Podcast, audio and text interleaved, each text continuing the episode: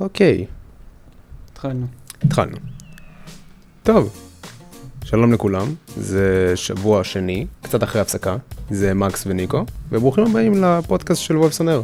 פעם נוספת שנדבר קצת על הדברים שאנחנו לומדים במהלך השבוע. על מה נדבר היום?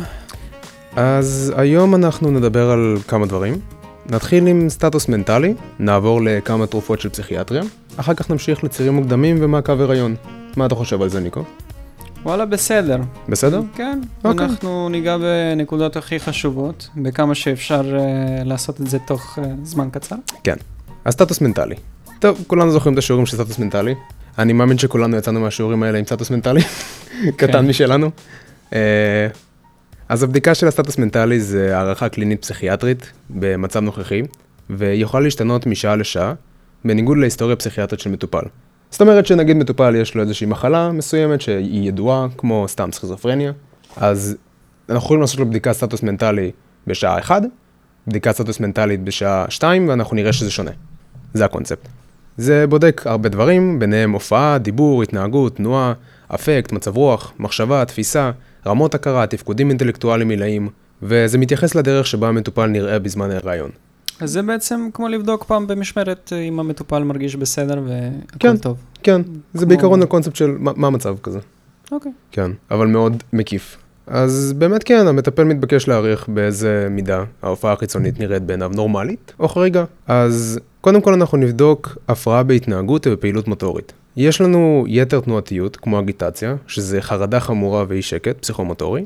יש לנו תת-תנועתיות, שזה קטטוניה, לדוגמה, שיכולה להופיע בכמה אפשרויות, ובסופו של דבר הכוונה זה לאיזשהו סטופור שהבן אדם מודע לכל מה שהולך מסביב, אבל הוא מעדיף לא להגיב ומתנהג, באיזושהי נסיגה. כמו מוטיזם, נגטיביזם, שזה סירוב כמו ממש ברמה של הוא לא מוכן לאכול, לא מוכן להתרחץ, הוא לא ישן, סירוב ממש להכל. כל דבר שתגיד לו הוא יסרב לך. המטופל יכול להיות גם בסכיזופרניה קטטונית, שזה גם, זה על אותו קונספט, אבל סכיזופרניה. יכולה להיות לו תנוחה מוזרה, יכולה להיות לו את ה-Waxy Flexibility, אם אתם זוכרים מהשיעור שזה בעצם, אפשר פשוט להזיז אותו כמו פסל כזה, כמו פסל שעבר. אז אתה מרים את היד לבן אדם והוא מחזיק אותו עד שאתה לא מוריד לו אותו פיזית כאילו.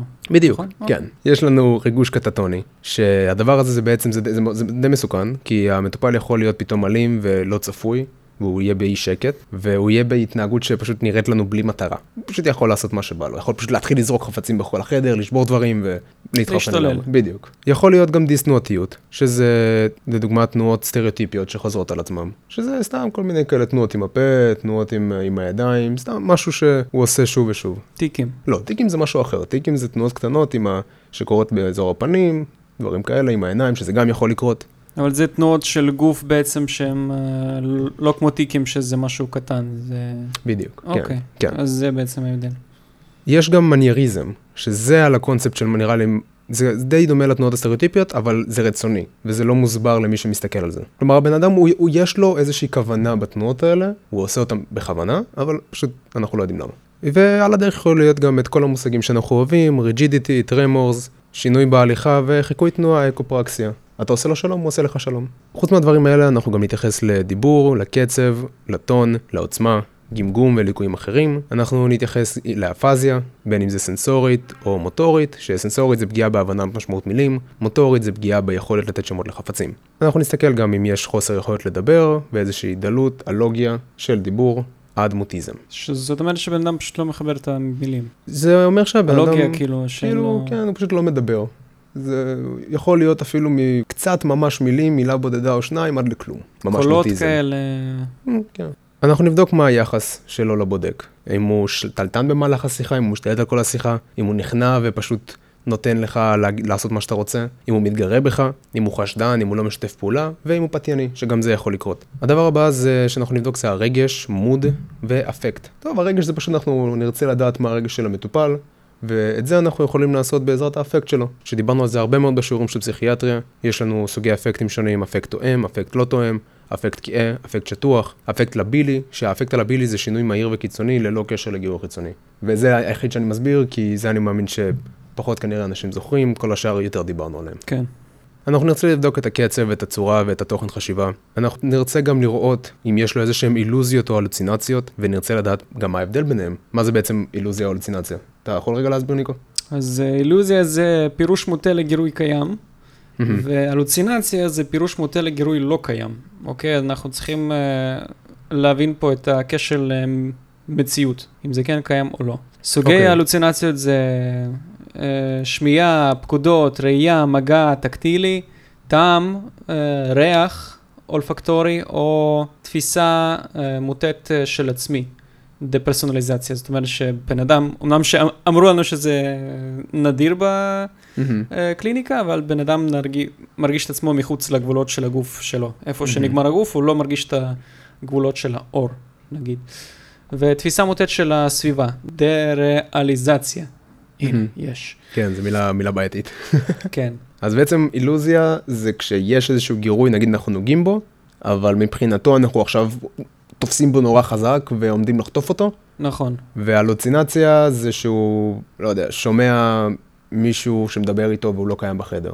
או שכן, הוא לדוגמה. שומע את הקול שלך ואתה... ואני נמצא עם- בכלל בחדר אחר. נכון. כן. חוץ מהדברים האלה אנחנו גם נרצה לבדוק יכולת סנסורית וקוגניטיבית, יכולת חשיבה מופשטת. כמו לדוגמה, אנחנו נרצה לדעת אם הוא מצליח לפרש את המשפט, התפוח לא נופל רחוק מהעץ, שכל בן אדם נורמלי יגיד לנו, אה, טוב, זה הקשר בין האבא לבן, וכל הסיפור בלה בלה בלה. אבל בן אדם שנמצא באיזשהו מצב פסיכוטי יכול פשוט להגיד, אה, זה אומר שהתפוח נופל בעזרת נותן פירוש גרביטציה. לקוי. מה? נותן פירוש לקוי בעצם. כן, לא, הוא נותן פירוש, אבל פירוש מדויק מאוד. אין לו חשיבה, אוקיי. כן. אנחנו נרצה לבדוק גם את השליטה בדחפים, אם הם תוקפניים, אשמה, פחד, מיני, שיפוט ותובנה לגבי העצמי והמחלה שלו, באמת לראות שהוא, אם הוא מבין בכלל באיזה סיטואציה הוא נמצא, או שמבחינתו זה הכל אמת לאמיתה, והוא המשיח, והוא, והוא זה שעומד להציל את העולם מהאילומינטי. זה בעיקרון כל הדברים שאנחנו נרצה לבדוק, אבל משהו אחד אחרון זה שחשוב מאוד, כולם צריכים לזכור את זה, אין מצב שיוצאים מבדיקה פסיכיאטרית בלי שבודקים על אובדנות, מסוכנות, נטילת סמים ונטילת תרופות או נוכחות של מחלה גופנית מסוימת. אז זה סוג של חותמת האחרונה שאנחנו צריכים לוודא לפני שאנחנו משחררים את הבן אדם. בין זה היתר. די הגיוני, כן, כן? כן, כאילו, זה- אתה זה- צריך כן. לבדוק אה, אם המטופל שלך מסוכן לסביבה. לעצמו. אנחנו מדברים פה עם, אה, בפן הפסיכיאטרי, כן? כן, אז אם הוא מסוכן, נכון, לעצמו, לאחרים, כן. אם יש איזשהו, איזושהי הידרדרות במצב, כגון שהוא נוטל סמים או אלכוהול. אה, בצורה מופרזת, כן. זה יכול להיות סוג של טריגר ל... זה יכול מחשבות אובדנויות. זה יכול להיות גם הסיבה מחשבות למצב שלו. כן, כן.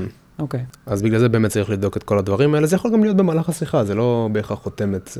פתאום הוא מספר לך משהו ואתה תופס את זה. אוקיי. כן. טיפול תרופתי. לא, אנחנו לא ניכנס פה עכשיו באמת לכל התרופות עצמם ואיך הן עובדות. יש לנו מספיק זמן גם לעשות את זה עם המבדקי ידע ולמדנו עליהם הרבה שנה שעברה, אבל פשוט ניתן דגשים על דברים שפחות מכירים ודברים שכן חשוב לדעת בנוגע לתרופות לדעתנו. אז בעצם נעשה תרופות לטיפול בדיכאון. יש לנו SSRIs, שאנחנו רוצים פשוט לדבר על תופעות לוואי חשובות, כי שמענו עליהן מספיק כבר, לא? יש לנו מחשבות אובדניות, יש לנו תסמונת הפסקה שיכולה להיות, הפרעה בתפקוד מיני, נדודי שינה, הפרעות קצב לב, שזה ספציפית בציטלופרם, שהוא מעריך מרווח קיוטי, השאר לא עושים את זה. יכולים להיות פרכוסים, וכמובן תסמונת סרוטונין האהובה על כולם. והתוויות נגד זה הריון, הפרעות פרכוסים, הפרעה דו-קוטבית, זהירות בילדים ומ... וצריך להיות זהיר בילדים ומתבגרים בגלל מחשבות אובדניות. מסוכן מאוד לשלב את זה עם מאו בגלל שהם מעכבים אה, פוטנטים של אנזימי CYP 450, ספציפית פרוקסטין ופלואוקסטין. ולגבי SNRIs, אה, תופעות לוואי חשובות זה מחשבות אובדניות, ירידה, ירידה במשקל, איבוד תיאבון, אה, תסמונת עצבנות או חרדה, הפרעות בתפקוד מיני, הפרעות בראייה, עלייה בלחץ דם וקצב הלב. זאת אומרת, כאילו, אנחנו גם אה, רואים פה קווים די משותפים בין SSRIs ו-SNRIs, כן, אבל אה, כן, חשוב לזכור את זה באמת- הדברים המיוחדים בדיוק. שאופיינים. ההבדל המרכזי פה זה באמת ההפרעות בראייה שזה נותן, ירידה במשקל ועיבוד תיאבון, והעלייה בלחץ דם וקצב לב. וזה מה שאנחנו בעיקרון מכירים, יש לנו גם את הטריציקלינים. הטריציקלינים יש להם תופעות לוואי חשובות שצריך לזכור, מבין כל התופעות לוואי שהחלטנו שהן חשובות, שהם שבץ, פרכוסים, רד, נוירופתיה היקפית, סחרחורת, תרדמת, החמרה בגלאוקומה, תת לחץ דם אורטוסטטי, טכיקרדיה רפלקטיבית, הפרעות קצב לב עד MI, עלייה במשקל, עצירות, יובש בפה, עצירת שתן, הפרעות בתפקוד מיני, אגרנולוציטוזיס, טרומבוציטופניה, לויקופניה, והתוויות נגד נוספות של טריציקלינים, הפרעה דו-קוטבית, דיכאון עם מחשבות אובדניות, BPH, IOP מוגבר, מחלות לב וכלי דם. בנוסף, יש לנו עוד כל מיני נוגדי דיכאון שהם לא טיפוסיים. אחד מהם זה הבופרופיון, בופרופ... וואי, איזה שם מעצבן יש לזה. בופרופיון. עכשיו אתה נתקעת. כן. אז הבופרופיון הוא פועל בחיקוי של השפעת ניקוטין, ומעכב קליטה מחדש של נורדרנלין, סרוטונין ודופמין. הוא מגביר שחרור קוטחולמינים לסינפסה, הוא אנטגוניסט לרצפטור ניקוטיני. יש לו כמה תופעות לוואי שהן חשובות, שהן הפרעות קצב, עצבנות, רעד, פרכוסים, מחשבות אובדניות, כמו תמיד, מה חדש? תמיד... כי, כי בוא ניתן לבן אדם תרופה שהוא רוצה להתאבד, שיחשוב עוד יותר להתאבד. זה הזוי, כן. כן. לפני שזה עוזר, אז זה כסוג של עושה צניחה ומחמיר כן, את המצב. כן, צריך ממש ממש להיות, להיזהר עם אה, זה. כן, פשוט כולם צריכים לזכור שצריך ממש להיזהר עם זה ולעקוב אחרי האנשים האלה מבחינת הדברים האלה. בגלל זה חשוב לעשות את הבדיקה עם בדיוק, המחשבות אובדניות. כן. ו... אוקיי, חשוב. זה גורם לפחות אי נעימות במערכת העיכול, והוא לא פוגע בתפקוד המנין לעומת SSRI, שזה פלוס שיש לו. והתוויות נגד זה רגישות יתר, אם יש היסטוריה של פרכוסים או טראומה בגולגולת, שימוש ב-SSRIs, שימוש בלינזוליד או methylene blue, מחשש לתסמונת סרוטונין. דרך אגב, הבופרופיון, הוא גם משתמשים בו בגלל ההשפעה הניקוטינית שלו, משתמשים בו גם לגמילה אה, מעישון. תרופות נוספות שיש לנו זה מירתזפין, מירו, שהוא אנטגוניסט של רצפטורים אלפא 2 קדם סינפטיים. הוא מגביר שחרור של סרוטונין ונורדרנלין, ויש לו תופעות לוואי של הגברת תיאבון, עלייה במשקל, הוא מרדים שזה נורא יתרון גדול בקשיי שינה ובעל פעילות אנטי-היסטמינית. בזכות זה הוא מרדים. ואני חייב לציין בנוגע למירו, שהרבה אנשים באמת עם העלייה במשקל הזאת והגברת תיאבון, כי אני פשוט מכיר אנשים שמשתמשים במירו, אוקיי. הם נורא נורא סובלים מהעניין הזה. אז גם זה, זה משהו שלדעתי צריך לדבר איתו על מטופלים במירו, על למצוא דרך לעזור להם איתם, עם, הד- עם התרופה הזאת. שזה ממש משפיע על כן, ה-ADL של זה הבן אדם, נכון? ממש, כן. איך זה משפיע? אתה יכול... אה, פשוט עלייה במשקל, זה נורא פוגע לו בדימוי, בדימוי גוף, בדימוי העצמי. אוקיי. ואז הבן אדם רוצה כן. פשוט להפסיק את התרופה הזאת. ו... נכון, כדי לחזור ל... כן. תרופה נוספת היא טרזודון, זה מעכב חלש של קליטה חוזרת של סרוטונין, הוא חוסם רצפטור פוסט-סינפטי מסוג 5HT2A, והוא חוסם רצפטורים להיסטמין. בנוסף יש לו גם חסימה מתונה של אלפא 1. אז כמה תופעות לוואי חשובות, מכל הדברים שאמרנו פה וכל מה שהוא עושה, יש, הוא, יכול, הוא יכול לגרום לתת לחץ דם אורטוסטטי, לטשטוש ראייה, נמנום, בלבול ויובש בפה.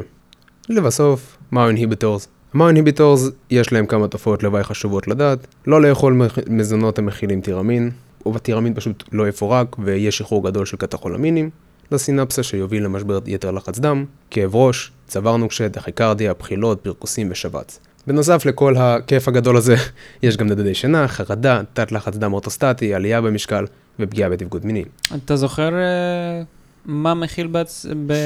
בתוכו טירמין במקרה? זהו, לא, נכון. אני לא זוכר, אבל האמת היא, אם מישהו, אם מישהו זוכר ויודע, ואפילו יכול לרשום בקבוצה ולשלוח איזשהו קישור, או פשוט לשלוח לנו איזשהו מייל או משהו, יש לנו מייל, נכון? אני לא סתם כן, אומר מייל. כן. כן, יש לנו מייל.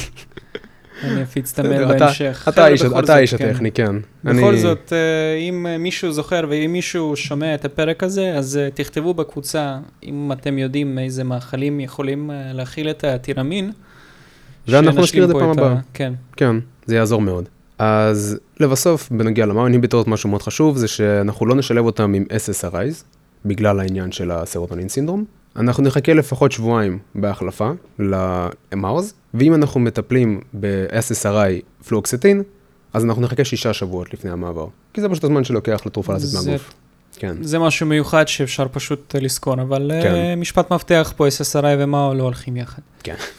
אז בנוגע לטיפולים האלה, לכל התרופות האלה, אנ- אנחנו מדברים, זה לא שאנחנו פשוט ניתן סתם ככה איזושהי תרופה, יש תמיד קו ראשון, שני וכן הלאה, אז במקרה של דיכאון, הקו הראשון הוא SSRIs, ביחד עם אה, בופרופיון או מירתזפין, פשוט אחת מהתרופות האלה הן קו ראשון מעולה, ומירתזפין בכלל זה נהדר אם למטופל יש גם הפרעות שינה, ולקו שני או שלישי אנחנו נשתמש במאו אינהיביטורס או בטריציקלינים, הם נמצאים יותר מאוחר בגלל איזושהי לטליות שיש להם, כלומר יש להם סיכון נורא גבוה למוות, בגלל כל תופעות הלוואי שהם גורמים, וההשפעה הגדולה שיש להם. אז כמו שיש לנו עדיפות באנטיביוטיקה, כאילו אנחנו מעדיפים אנטיביוטיקה אחד ואחר כך אה, עולים בדרגה עד לאנטיביוטיקות החזקות. בדיוק. אז כך כאילו יש לך גם טיפול הדרגתי, אם זה לא מתאים אז אנחנו עולים ברמה. חד משמעית, כן. בסדר גמור. פשוט מקווים שזה יעבוד, אם לא, אז כן. זה לא הסיבה היחידה לטליות, המאו-איניביטורס והטריציקלינים גם דורשים טיטרציה, שזה בעצם אומר שלא מתחילים ישר ממינון מסוים, אנחנו נתחיל ממינון נמוך ונעלה לאט לאט, וגם כשרוצים להפסיק את התרופה צריך להפסיק אותה נורא נורא לאט, לא מפסיקים ישר. ואם זה לא מספיק, יש להם גם מלא תגובות בין תרופתיות, יותר מדי. יש להם הרבה תופעות לוואי מדאיגות שכבר שמענו אותן מקודם, וכן, זה, זה התרופות לדיכאון. אז יש לנו גם תרופות מעצבות מצב רוח. אה, אנחנו נשתמש בהן בשימוש להפרעה דו-קוטבית, למאניה, דיכאון, הפרעה סכיזו-אפקטיבית ולדיכאון אחר, לאחר לידה. התרופה הראשונה שעליה נדבר היא ליתיום. שמענו אותה הרבה בשיעורים, שמענו אותה הרבה גם שנה שעברה, למרות שלא דיברנו עליה מאיזושהי, מאיזושהי סיבה. הכי ותיקה בשוק, בעצם כן. זה מה ש... כן, כן. אוקיי. אז משתמשים בזה בהנחה שהתרופה משפיעה על מטאבוליזם של נורדרנלינים ודופמין, וזה בולם את האנזים פוספטז, שבעצם עוזר למצב רוח. גילו שזה עוזר למצב רוח ומשתמשים בזה. התרופה נספגת לחלוטין במערכת העיכול, מתפשטת בגוף, והרמה הקבועה שלה תושג תוך חמישה ימים, והרוב יוצא בכליות. כל השאר יוצא בעור ובצואה. צריך תמיד לעקוב אחרי המטופלים האלה ברמה של התרופה בדם. הרמה התרפויטית היא בין 0.6 ל-1.2 מילי אקוויל לליטר, ואסור שזה יהיה מעל. המינון תלוי בתפקודי כליות, מצב, גיל, משקל, היסטוריה ורמת תרופה בדם. בהיריון אנחנו לא נשתמש בתרופה הזאת, כי זה פוגע בעובר, היא טרטוגנית, והיא יכולה לגרום למומי לב, והיא גם מופרשת בחלב. אז אנחנו גם לא בהכרח נרצה להשתמש בה לנשים מניקות, תלוי שיקול, רוב הסיכויים שכנראה שלא. יש לתרופה הזאת גם סימני הרעלה שאפשר לשים לב אליהם, שזה רעד בידיים, שלשול, חולשת שרירים, הקאות, זמזום באוזן, נוקשות, אטקסיה, הפרעות ראייה, בלבול, הפר... אה, הפרעות קוגנטיביות, התקפים אפילפטיים עד קומה ומוות. הטיפול בהרעלה הוא תומך בלבד בעזרת דיאליזה ומתן נוזלים, אין איזשהו אנטידוט לתרופה הזאת לצערנו. בגלל שהתרופה הזאת גורמת להפרעות קצב צריך לבצע אק"ג לפני ולעקוב אחרי השטחת גל T, ויש לה גם השפעה על העור כמו אקנה, דלקות, כיבים והחמרה של פסוריאזיס. בנוסף התרופה הזו גם משפיע, משפיעה על בלוטת התריס עד תת פעילות שלה, שזה יכול גם לגרום ל goiter, היא יכולה לגרום ל diabetes insipidus, ואם מופיעים בצקות ופרוטאינוריה, אנחנו פשוט נעצור את הטיפול. תקשיב, אני חייב לציין שמרצה שעשתה לנו את התרגיל הזה, כולם זוכרים לדעתי, באמת הייתה מקסימה, עם הליתיום, שלבחור היו רמות גבוהות של ליתיום, אז הוא היה מבולבל. אז uh, מבחינתי, הסוג של uh, תרגילים כאלה שמרצה מראה את המצב uh, האמיתי מהניסיון שלה במחלקה, איך בן אדם כזה שהוא מבולבל והוא נראה עם, עם רעד, וכאילו, זה מאוד עוזר ללימודים שלנו להבין את המצב, אמנם שאנחנו גם נגיע למחלקה פסיכיאטרית ונראה את זה בפועל, אבל לפחות להרגיש את הטעימות ולהיות מוכנים, נגיד, לא לצחוק במצבים כאלה ואחרים, כי זה באמת אה, חשוב, זה פוגע. בבן אדם. חד משמעית. אז ככל שאנחנו מתרגלים את זה בכיתה, ככה זה באמת אה, עוזר לנו להתרגל ולהבין את המצבים של אנשים שבאמת אה, נמצאים במצוקה פסיכיאטרית. אני מסכים עם כל מילה, רק מעניין אותי דבר אחד, אנחנו נגיע למחלקה הפסיכיאטרית בהתנסות פסיכיאטריה, או לפניה עוד בקצב הזה? אה, לך תדע. לך תדע, כן, אין לדעת. אתם בכלל עתודאים, אה, חבר'ה, חבל לי, עשה לי טובה, כאילו, עם, עם כל העומס שיש לכם על הכתפיים, זה באמת לא קל. אנחנו כבר התחלנו גם את העבודת סמינריון, זה יהיה יהיה כיף. כן. יש. תחזיקו מעמד. ייי. ייי. טוב, אז... אה, בוא נעבור נ- למשהו יותר משמח. כן. תרופה מייצבת מצב רוח נוספת, שנראה לי אני אצטרך בשלב מסוים. כל אה, העתודאים מקבלים מרשם לקרבמזפין. כן, כל ה... אוקיי. כן. טוב, אז התרופה הבאה זה באמת קרבמזפין, אה, יש בה הפרעות, היא משתמשים בה בהפרעות בהם קיים מרכיב תוקפני, אה, בדיכאון, במצב מאני חריף, הפרעות אורגניות מנטליות, זה יעיל לתסמונת גמילה, הפרעות בשליטת דחפים, ו trigeminal neuralgia, שזה בעצם כאבים כאלה, גירויים נורא חזקים בעצב החמישי, אני מאמין. העצב המשולש, כאילו, כן, ההוא העצב שהוא המשולש, הולך בדיוק. לזה. מספר ח- אוקיי. מספר חמש, המרכזי, נכון. כן. זה משהו מאוד מאוד נדיר, ממה שאני יודע. הוא מייצב את הממברנה של הנוירון, מתערב בפעילות יוני נתרן לאורך הממברנה במוטור קורטקס, ונדרשת רמת ניטור בדם, מעקב תפקודי כבד ומו, ומח עצם, ותופעות לוואי שלו. כמו תמיד יש תופעות לוואי, כי איך בלי. דיכוי מח עצם, פגיעה בתפקודי כבד, נמנום, אטקסיה, ניסטגמוס, דיכאון, פגיעה בבלוטת תריס, הערכה חודשית, היפונטרמיה, שזה עלול להחמיר דיכאון במחשבות דיכאוניות, הפרעות קצב, AV בלוק, וסטיבנס ג'ונסון סינדרום, שלמקרה שמישהו עדיין לא בדק מה זה סטיבנס ג'ונסון סינדרום, כי זה מופיע בכל כך הרבה תרופות. זה מחלה הורית, זה בעצם המצב טראומה בין היחידים, אם לא היחיד נראה לי, בין היחידים שיש ב... ברפואת עור. זה פשוט uh, תגובה כזאת, סוג של אוטואימונית, וגורם לקיבים ונקרוזה של העור. צריך להדריך לקחת את התרופה עם אוכל, לדווח על תופעות לוואי, ולא מומלץ להעניק. אז מי שמרגיש את עצמו רע שהוא לא בדק מה זה סטיבן ג'ונסון סינדרום, אני גם לא בדקתי, חבר'ה, אני איתכם, הכל בסדר. אבל מומלץ לבדוק, אני גם... אה, זה מופיע בהרבה מאוד כן, תרופות, כן. צריך לבדוק, אוקיי. דפלפט, אנחנו מכירים את זה כבר משנה שעברה, משתמשים בזה לאפילפסיה, זה משומש גם לטיפול מניעתי במיגרנה, מצב מאני חריף, מניעת דו-קוטב, למצב סכיזו אפקטיבי, הפרעות ריסון דחפים ותוקפנות. הוא מעלה רמת גבה בסינפס העצבית על ידי אנזים גל... גלוטמיק אסיד דיקרפוקסילז, ויש לו תופעות לוואי חשובות, ירידה בתיאבון, סדציה, אטקסיה, נשירת שיער, פגיעה בכבד, הוא טרטוגני, וירידה בתסיות.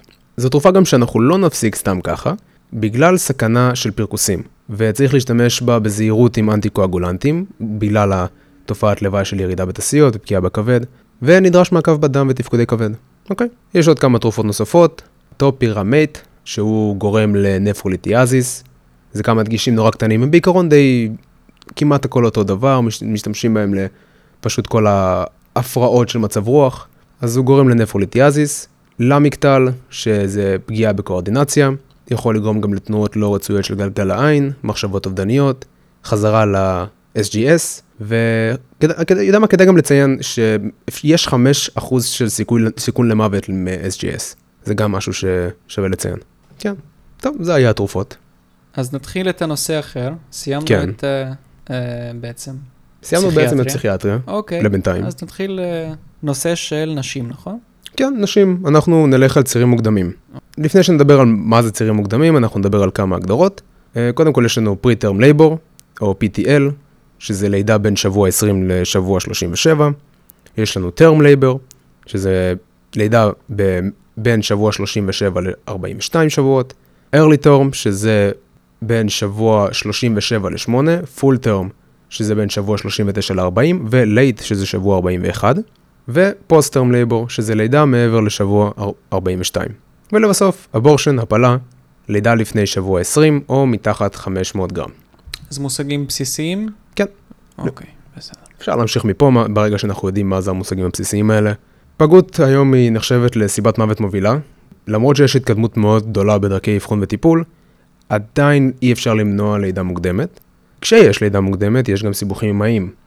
יש דימום, טראומה או זיהום, תופעות לוואי מטיפול מונע וסיכון של מנוחה במיטה שיכול להוביל לטרומבואמבוליות, ירידה במסת שריר, השפעות כלכליות, חברתיות ורגשיות.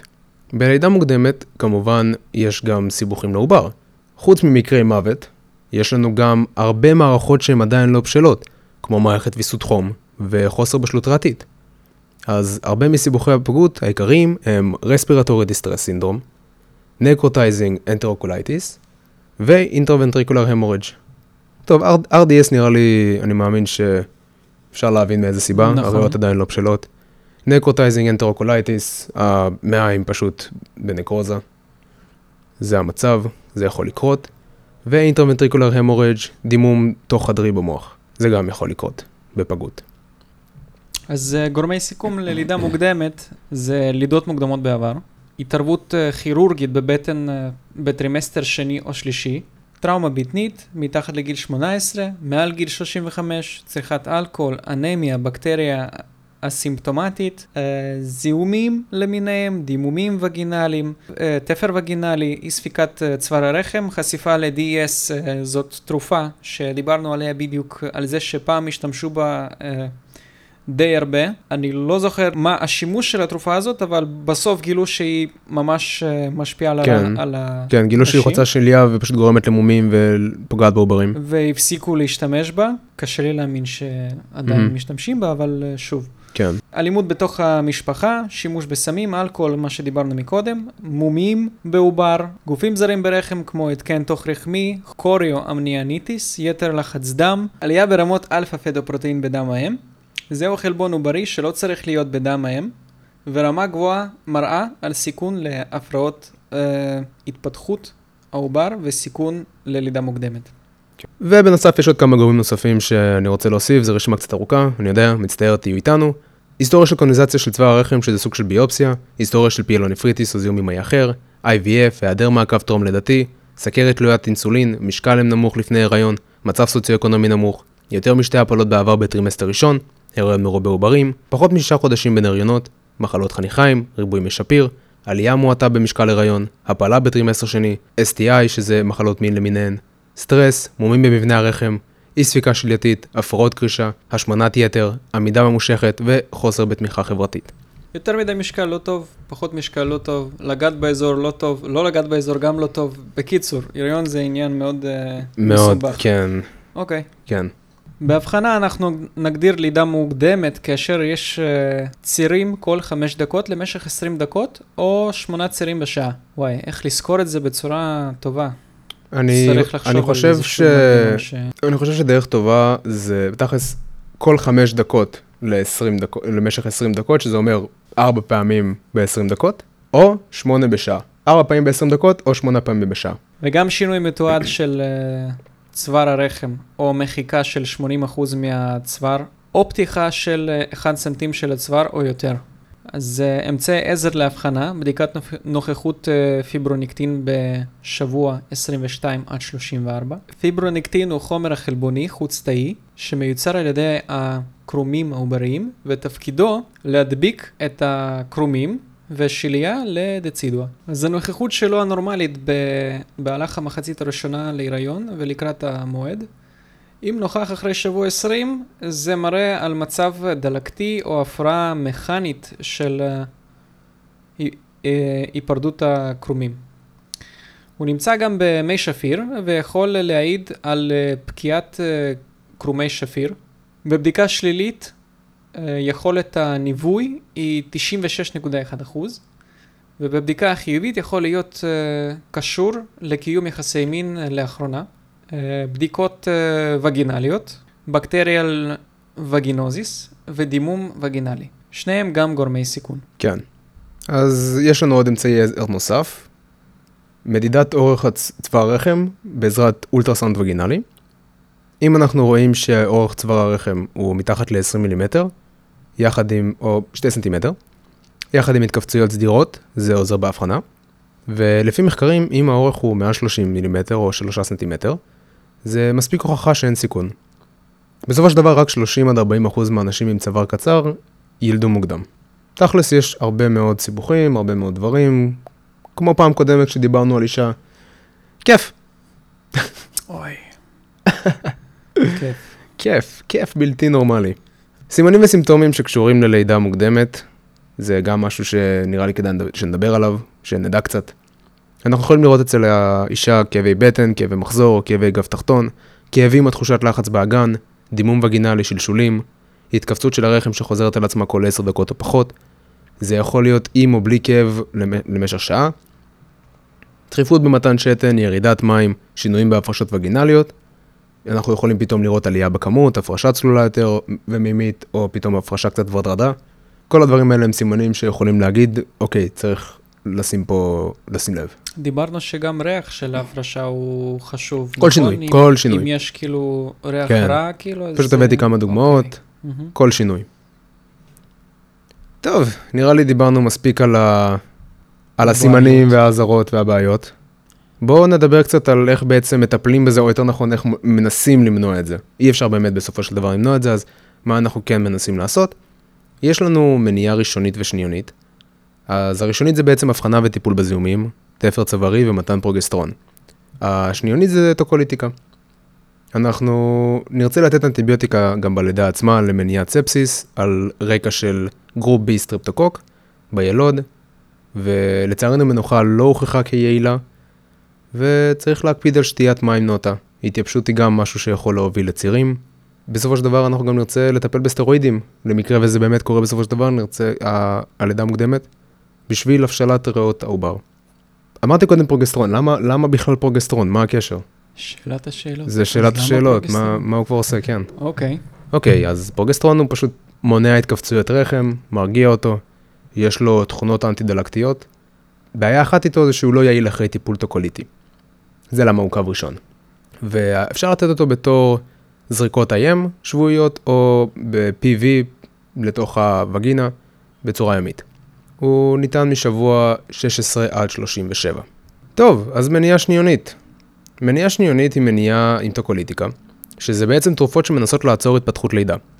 אנחנו ניתן אותם לרוב עד שבוע 34, ויש אפילו כאלה שמחמירים ועד שבוע 32, והן יכולות לעכב את הלידה עד 24 עד 48 שעות. העיכוב הזה משומש על מנת שיהיה אפשר לתת גלוקוקורטיקוסטרואידים לתינוק, בשביל פיתוח סורפקטנט, כמו שאמרנו קודם, נרצה לתת סטרואידים להבשלת ריאות. הן לא עוצרות את הלידה המוקדמת, לצערנו, אין תרופה מועדפת, וכל החלטה על איזה תרופה נבחר, היא מבוססת נטו על מצב לידה וההיסטוריה שלהם. אז נתחיל עם התרופות. אז מבחינת תרופות יש לנו קודם כל את טרבוטלין, שהוא בטא אדרנרגיה ומרגיע את הרחם, הוא מעמיד את האם בסיכון להפרעות קצב, ולא ניתן אותו יותר מ-48-72 שעות. התרופה הבאה היא ניפדיפין, שזה חוסם תעלות סידן, מפחית, והוא מפחית כך את הפעילות הרחמית. יש לנו אינדומטצין, שזה תרופה מעכבת אה, יצירה של פוסט-אגננדינים. אנסייד, זה אנסייד. ויש להם תפקיד בלידה, שיש להם תפקיד בלידה על הפרוסטגלנדינים האלה. הוא עובר שליה בקלות ויכול לגרום למיעוט מי שפיר או סגירה מוקדמת של ה ductus arteriosus. הוא לא מומלץ מעבר לשבוע 34, אה, כמו, כמו שדיברנו עליו קודם, שדיברנו על זה קודם, וכאלה שמחמירים לשבוע 32, או לטיפול מעבר ל-48 שעות. הוא יכול לגרום לפסיכוזה ואי ספיקת כליות. מגנזיום סולפט, הוא מדכא מערכת עצב מרכזית על ידי דיכוי שחרור אצטילכולין, וכך גורם לחסימת מעבר עצב שריר ומרפא שריר רחם. נותנים אותו IV עם משאבה לפיקוח מינון. הטיפול הוא ל-12 עד 24 שעות בקצב נמוך להפחתת צירים. הרמה בדם לטוקוליטיקה היא צריכה להיות בין 5.5 ל-7.5 מיליגרם לדציליטר. סימני הרעלת מג- מגנזיום הם דיכוי או היעלמות רפלקסים, שזה סימן ראשוני בעצם, אנחנו אפילו יכולים לשים, לעשות מבחן בבינסקי, ואנחנו פתאום נראה שזה נעלם, או הדפיקה בפתלה, וגם זה פתאום נעלם. אוליגוריה, בלבול, דיכוי נשימתי, קריסה של מערכת קרדיו-וסקולרית, שיתוק נשימתי, מתן מהיר מדי עלול להוביל לדום לב, אה, והאנטגוניסט הוא קלציום גלוקונט. וכמובן יש לבצע ניטור אמאי ועוברי. אני חושב שזה גם נכון בלי קשר לתרופה הזאת, פשוט צריך לבצע ניטור אמאי ועוברי כל הזמן. אוקיי, כן, כן. פשוט תזכרו. תמיד, צריך לבצע ניטור אמאי ועוברי, תמיד. אבל בתרופה הזאת ספציפית במיוחד. מתן מגנזיום לפני שבוע 32 בנוסף הוא גם מפחית סיכון לצרבול פלסי, שזה פיגור שכלי. ותרופה האחרונה היא הטוסיבן, שזה אנטגוניסט לאוקסיטוצין, והיא תרופה יקרה, ובגלל זה לא משתמשים בה ממש. אז זה לא נמצא בסל תרופות, כמו שאני כן, מבין. כן. נכון? זה אה, משהו שהוא מעבר. אוקיי. מהמם. אז דיברנו עכשיו על איך אנחנו ננסה במרכאות לעצור לידה. זה לא באמת עוצר, זה כמו שאמרנו, מונע ל-24 עד 48, או 24 עד 48 שעות, משהו כזה, כן. ואנחנו לא ננסה לעצור אותה, במקרה שיש מוות עוברי, מומים עובריים ללא כושר חיות, severe פרה-אקלמפסיה או אקלמפסיה, דימום או היפרדות שליה, chorioamnionitis, פיגור חמור בגדילה, עובר בשל, מצוקת עובר, ומתחת לשבוע 24 להיריון, ומיעוט מי שפיר. אם האישה חשה בסימנים וסימפטומים של לידה מוקדמת למשך 15 דקות, בפעילות, שאני אני רוצה קצת להזכיר את הסימנים וסימפטומים האלה, אני ממש מריץ אותם.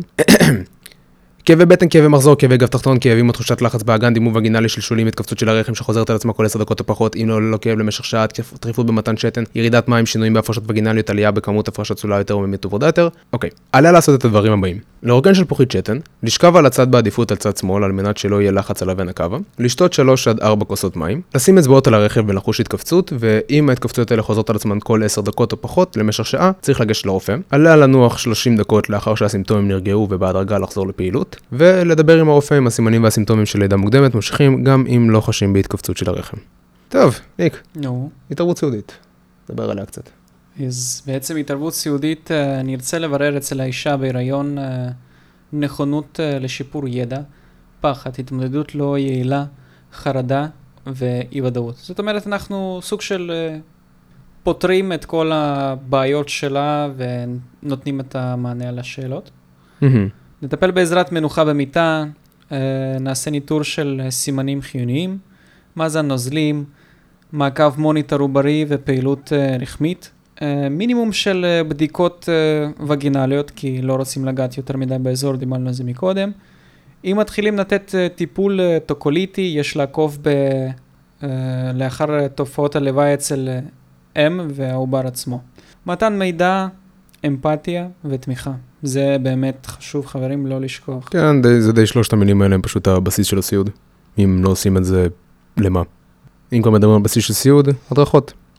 אנחנו נרצה להדריך את האישה לשכב לנוח 2 עד 3 פעמים ביום על צד שמאל, לשתות 2 עד 3 ליטר מים, להימנע מקפאין, לרוקן שלפוחית שתן כל שעתיים לפחות, להימנע מהרמת חפצים כבדים, להימנע ממאמץ יתר, להימנע מיחסי מין, להימנע מגירוי פטמות ואורגזמה, להסביר שסימנים ראש- ראשוניים כמו כאבי גב יכולים להיות עדינים בהתחלה, למצוא פעילויות ודרכים מהנות להעביר את הזמן להעלאת מצב רוח, להתמקד בתקופה קצרה ולא ארוכה, לקום ולהתלבש כל יום ולא רק לשכב במיטה, ובסופו של דבר צריך לראות שהאישה מבינה את הסימנים והסימפטומים, ולדעת מה עליה לעשות במקרה הם מופיעים, ולוודא שבסוף נולד לנו תינוק בריא ושלם. בסוף זה המטרה. נכון. נראה לי דיברנו מספיק על צירים מוקדמים, אז אולי נדבר קצת על uh, מעקב הריון. אז מבחינת הריון, כבר ביום השמיני העשירי מופיע לנו הורמון בטא HCG. הוא כבר מופיע בדם, ובהמשך הוא מופיע בשתן. בנוסף להורמון הזה, שהוא מכפיל את עצמו כל יומיים בעשרה ימים ראשונים, והשיא שלו הוא ביום ה-60 או 90, ואחר כך יש ירידה. יש גם פרוגסטרון, שהוא עד שמונה שבועות מופרש מהגופיף הצהוב, ובהמשך מהשליה. אז כשמגיעה אישה עם הריון, אנחנו קודם כל נרצה לעשות לה אנמנזה מלאה, ממש. מחלות רקע, ניתוחים בעבר, טיפול תרופתי קבוע, רגישויות, אנמנזה מילדותית, משפחתית וחברתית, כולל תחום עיסוק, שימוש במוצ... בחומרים ממכרים, אורח חיים, אופן כניסה להיריון, מספר הריונות, לידות, הפלות, האם ההיריון מתוכנן, האם רצוי, אה, לכלול אומדן אלימות במשפחה, ועוד. כי דיברנו הכל, כל מה כן. שאמרת עכשיו הוא באמת משפיע על כן. ההיריון, על ההתחלה, על ההמשך ועל הסוף. כן. זה מאוד חשוב, זה, זה פשוט צריך לבדוק הכל. ברור. ובנוסף אנחנו נרצה גם לדעת בכלל באיזה שלב של ההיריון היא נמצאת. אז השאלה הכי הגיונית זה מתי הייתה הווסת האחרונה, ולפי זה אנחנו יכולים לדעת. אם הווסת לא סדירה והאישה לא יודעת, שכחה ודברים יכולים לקרות, אפשר לעשות את זה בעזרת אולטרסאונד, ואנחנו נעשה את זה בעזרת CRL. אז בדיקת CRL, שזה Crown Ramp Length, אנחנו יכולים להשתמש בה בשישה עד 12 שבועות ראשונים להיריון, ואפשר לקבוע את גיל ההיריון במדויק. פלוס מינוס חמישה ימים. אנחנו בעצם בודקים את האורך של העובר, ממש מהקודקוד של הראש עד הסקרום, ואחרי זה אנחנו כבר נשתמש, משבוע 13 אנחנו כבר נשתמש בדברים אחרים, כמו היקף ראש, האורך של הפמור והקוטר של הראש. נדריך את המטופלת להתנהגות אה, מקדמת בריאות על אה, שלבי התפתחות וגדילת העובר, חשיפה לחומרים אה, מסוכנים, תזונה נאותה, טרטולוגיה, פעילות גופנית, תוספות תזונה כמו חומצה פולית, B12 או ברזל. מה שדיברנו, כן. בעצם, היא חייבת לשמור על עצמה, היא צריכה להבין שהיא אחראית לא גם על עצמה, אלא יש לה גם אה, עובר, ובהמשך ילד שצריך לצאת בריא ושלם. אז בדיקות אה, שגרה שאנחנו יכולים לעשות זה משקל, פעם בחודש עד שבוע 30 ואז פעם בשבועיים, לחץ דם ודופק אה, במנוחה, סטיק שתן לחלבון ולויקוציטים כולל אה, בדיקת בצקות בפנים וידיים, כאילו בצקת הפריפרית בעצם. אומדן נטילת חומצה פולית וברזל בהתאם לשלב. עקרונות של ההדרכה הן מתן מידע, התעדכנות במצב בריאות האישה, אחריות האישה הרע, הסכמה מדעת או סירוב מדעת, היא יכולה להחליט על uh, מה שהיא uh, רוצה, אף אחד לא אומר לה לא לשתות אלכוהול, זאת החלטה. זה בחירה שלה בסופו של נכון, דבר, בן כן. אדם, כן, בדיוק. בן אדם, כל עוד שהיא מודעת, וכן, זה, כן, עצמאית לגמרי. הפניה דחופה על במצבי חירום רפואיים או מילדותיים כמו צירים אה, מוקדמים, הרעלת הריון, ירידת מים. אז הערכת מצב תזונתי, מה כדאי לצרוך וכמה מים, מה להגביל, ממה להימנע. מבחינת אה, בדיקות מעבדה, ספירת דם, סוג דם וסקר אה, נוגדנים, שתן אה, לכללית ותרבית. סרולוגיה, סקר גנטי, סקר ביוכימי, אוכל בון עוברי, מעקב סוכר, בדיקת לאיתור GBS. אז חברים, בעצם כמו שאנחנו רואים, uh, הריון זה, זה באמת כמו תמיד. דבר מאוד... כמו תמיד, uh, כל כן, פעם אנחנו רואים שהיריון זה יותר ויותר קשה ממה שאנחנו רק יכולים חשוב לדמיין. אסטרטגיה. כן. אני, אני, קשה לי לדמיין איך אה, סבתא נגיד שלי הייתה עושה את זה בשנות ה-50-60. אתה מבין? כאילו, זה מטורף, זה מטורף שבכלל, לא היו בדיקות האלה, כן, בכלל הגענו לאן שהגענו היום, כן. כן. שמע, בסדר זה יחסית לתקופה, אם אנחנו עכשיו נחזור לתקופה הזאת, אנחנו לא נהיה בסדר בכלל. התרגלנו כבר למה שיש היום. אבל ככל שיש. לנו יותר בדיקות, ככה אנחנו יותר אה, דואגים שמצד שני יש לנו כלים אה, נכון. לעשות אה, בדיקות ולוודא שעובר הוא בסדר והוא מרגיש טוב. כן. נדבר גם על כמה בדיקות שאפשר לעשות בשביל לראות מומים. יש לנו בדיקת שקיפות עורפית, שלכל עובר יש איזושהי שכבת נוזל דקה כזאת בעורף, שנעלמת לשבוע ה-15. יש בדיקות חלבון עוברי, alpha-fetoprotein שדיברנו עליו קודם. יש לנו את התבחין המשולש, שמשתמשים בו בשביל לבדוק Down syndrome.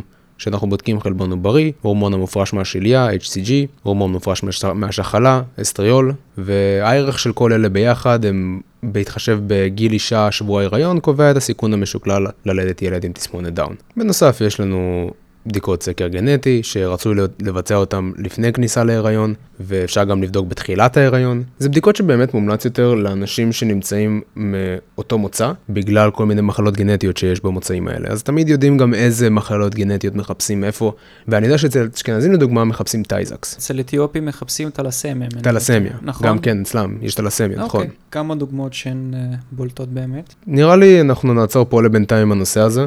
אנחנו כבר נמצאים פה די הרבה זמן. אני בטוח שגם לכם קצת נמאס לשמוע מאיתנו בשלב הזה.